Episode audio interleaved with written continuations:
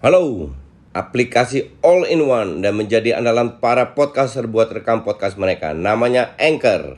Kalian nggak perlu peralatan yang ribet kayak studio kalau mau rekaman. Semua bisa dari smartphone kalian menggunakan Anchor. Anchor bisa kalian download di App Store atau Play Store. Mudah banget kan? Di Anchor kalian nggak hanya bisa ngerekam audio, tapi kalian juga bisa ngedit langsung di sini. Bukan itu aja, Anchor juga dapat mendistribusikan konten kamu ke platform lain, contohnya Spotify, Apple Music, dan lain-lain. Keren kan? Satu aplikasi buat semua kebutuhan. Daripada kalian makin penasaran, mending langsung aja download Anchor sekarang.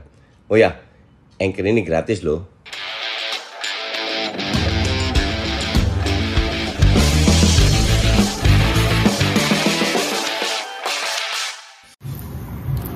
Hola, salam Jazz Indo. Gue mau bahas timnas karena ada tiga topik yang gue mau bahas. Tiga topik itu naturalisasi, uh, eh, AFF gagal pergi, dan juga friendly match. Oke. Okay? Tadi pagi gue habis nonton Arsenal Liverpool, tiduran selalu baca-baca.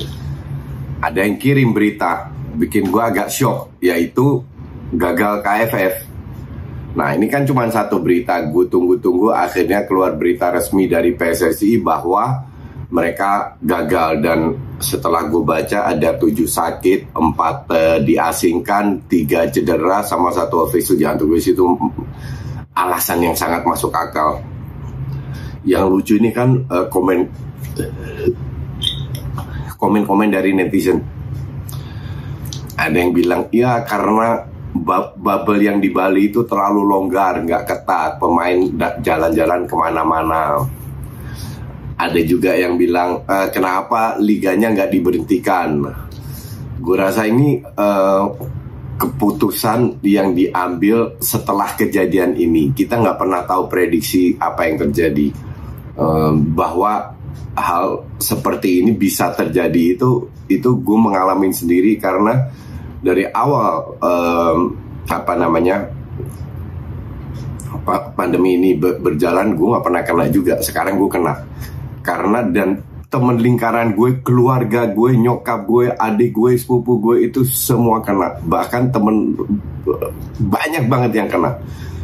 Ternyata memang gejalanya ringan. I mean gue gue nggak merasa apa-apa, cuman batuk-batuk dikit aja um, tapi memang kenanya itu sangat cepat. Dan sekarang gue harus isoman 10 hari.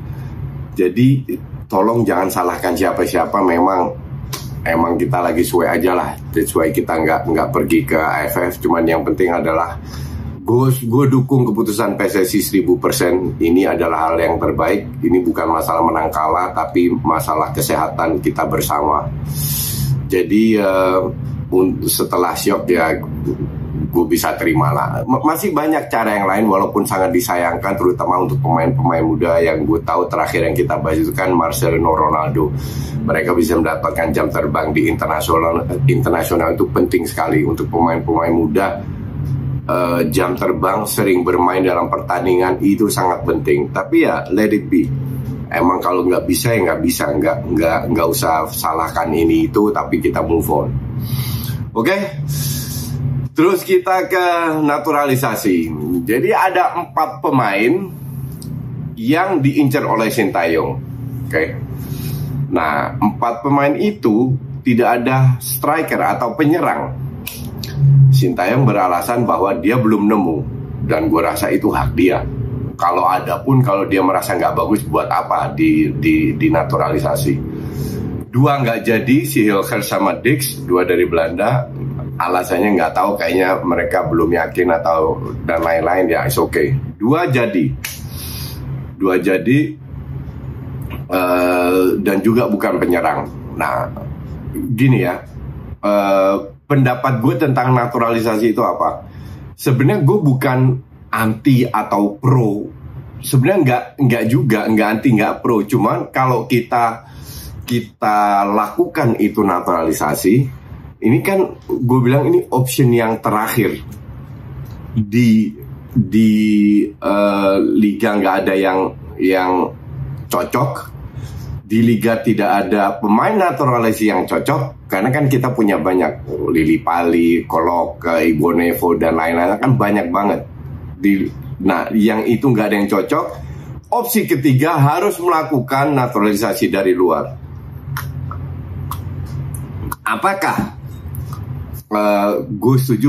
Gue rasa kalau lu punya punya darah Indonesia, lu punya hak ya. Jadi nggak ada yang bisa melarang itu anggota exco enggak siapa tidak tidak ada karena mereka di ya emang undang-undangnya begitu lu punya keturunan darah Indonesia lu harus atau opsi kedua lu lima tahun tinggal di Indonesia lu boleh berhak hak lu dan kewajiban lu sama dengan uh, dengan orang Indonesia aslinya lah jadi untuk gue sih nggak nggak ada gue tidak permasalahkan itu. Cuman yang per, yang gue gue agak gimana ya ingin kasih masukan mungkin jangan sampai kita ke depannya untuk gue naturalisasi itu sol sol solusi terakhir jangan sampai kita terlalu tergantung dengan naturalisasi. Karena itu kan itu kan ibarat uh, rem rem tangan yang kita gunakan.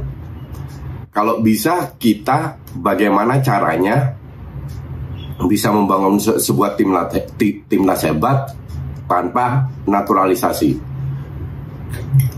Kenapa batu? Kebanyakan ngerokok kali ya. Pengen muntah gitu. Gue mau ngenalin kalian aplikasi rekaman andalan gue, Anchor. Jadi Anchor ini aplikasi yang lengkap buat para podcaster.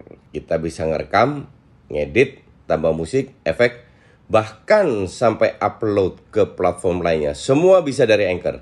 Nah, aplikasi Anchor ini bisa kalian download di App Store atau Play Store. Dan juga di website di www.anchor.fm. One app that your podcast needs. Oh ya, Anchor ini gratis ya. Um, contohnya, kalau menurut gue ya, pemain asing itu dikurangin. Ini udah masalah dari dari kapan tahun. Ada empat pemain asing kalau usah porosnya itu striker, attacking midfield, defense midfield, center back itu mayoritas uh, pemain luar. Oke. Okay? Karena secara fisik dan kualitas mereka memang di atas rata-rata pemain kita, tapi itu tidak menguntungkan sama sekali. Dan untuk gue daripada naturalisasi dan lain-lain, mending lu kurangin satu atau dua. At least ke depannya peluang untuk lahir BP baru, Kurniawan baru, Rocky Putirai baru itu akan jauh lebih besar ke depannya. Karena tempat yang tidak di di ditempati oleh pemain tempat di lapangan yang di, yang tidak ditempati oleh pemain luar, pemain kita yang digunakan. Kalau seandainya pemain naturalisasi yang menempatkan itu contoh Ego Nevo di belakang sama Ma, Ma, Marek Lok lah contoh.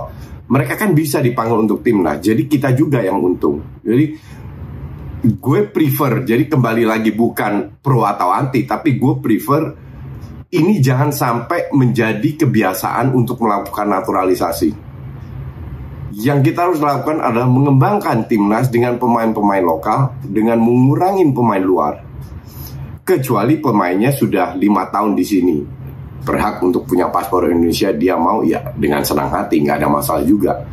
Tapi gue gue rasa solusi yang lebih efektif lima tahun ke depan lah ya. Lima tahun itu jangka pendek ya. Panjang itu 15 tahun, 20 tahun. Lima tahun ke depan ya minimal ini yang harus dilakukan oleh PSSI. Jangan terlalu banyak pemain luar agar memberikan tempat uh, lebih banyak buat pemain-pemain kita gitu. Jadi uh, dua pemain ini masuk oke okay, nggak ada masalah. Semoga mereka uh, bisa memberikan kontribusi semoga bisa memberikan ilmunya pengalamannya kepada pemain-pemain muda lainnya. Jadi kita lihat ke depan gimana. Uh, terus friendly match. Ini juga berita yang bikin gue happy. Karena gue baca Indonesia sudah atau PSSI sorry PSSI sudah mendekati FA-nya Bosnia dan Slovakia uh, untuk friendly match. Nah, akhirnya gue bilang, akhirnya, akhirnya, finally, PSSI sadar bahwa ini bukan masalah mengangkat ranking doang. Oke, okay? buat apa kita mengangkat ranking ketemu tim-tim antah berantah ujung-ujungnya menang kita nggak nggak belajar karena kesalahan-kesalahan yang kita lakukan lawan tim Timor Leste lah terakhir itu nggak di strap nggak dipanis. Jadi seolah-olah kita hebat kita menang besar. Padahal kita tahu gol dua dua kali gol bunuh diri di, dengan kiper uh, uh, dan lain-lain lah. Oke? Okay? justru lu harus ketemu tim-tim yang kuat. Karena tim yang lama gue sebagai mantan pelatih gue dulu juga. Gue gue cuman gue sparringnya lawan tim amatir oke? Okay? tim yang lemah itu lawan tim amatir kita bantai 10 20 tapi kita belajar juga di situ oke? Okay? tapi kita juga sparring lawan tim pro. Menang sih menang. Kayaknya gue selalu menang deh. Mungkin sekali doang kalah. Uh, tapi lebih susah. Nah, ini juga lawan tim gampang sudah Timor Leste dan kawan-kawan ya kita tahu semua lah negara dari mana aja itu yang yang sebelum lawan Timor Leste ya. Uh, sekarang akhirnya berani ketemu tim selevel Bosnia Slovakia. Bosnia Slovakia itu masih di papan bawah di di di Eropa ya, menengah ke bawah lah di Eropa. Jadi mulai dari situlah. It doesn't matter menang atau kalah. Minimal Sintayong dan kita pun bisa lihat Kelemahan kita itu di mana? Nah, kalau kita lebih sering ketemu tim-tim seperti ini pada saat AFF atau kualifikasi Piala Asia, mental kita juga lebih kuat. Ya elah, lu badan lu kecil-kecil semua. Gue udah bermain lawan uh, Edin Zeko yang dua kali uh, kulkas dua pintu, ngerti nggak? Atau badannya lebih kuat uh, semua Hal kayak gini tuh harus lebih sering dilakukan. Maka dari itu gue gue harap PSSI berhasil dan kalaupun tidak berhasil dengan bosnya Slovakia masih banyak negara lain kok. Masih banyak negara lain yang di mana kita bisa belajar, kita bisa mencari pengalaman. Karena kekurangan dengan tim muda, timnas muda yang kita miliki itu adalah pengalaman. Pengalaman itu butuh waktu. Makanya kalau kita genjot terus di pengalaman, mungkin belajarnya akan lebih cepat. Semoga kita akan bisa berprestasi lebih cepat daripada target yang kita terapkan. Tapi PSSI has to do something dan sekarang mereka melakukan itu which is bikin gue happy banget ya.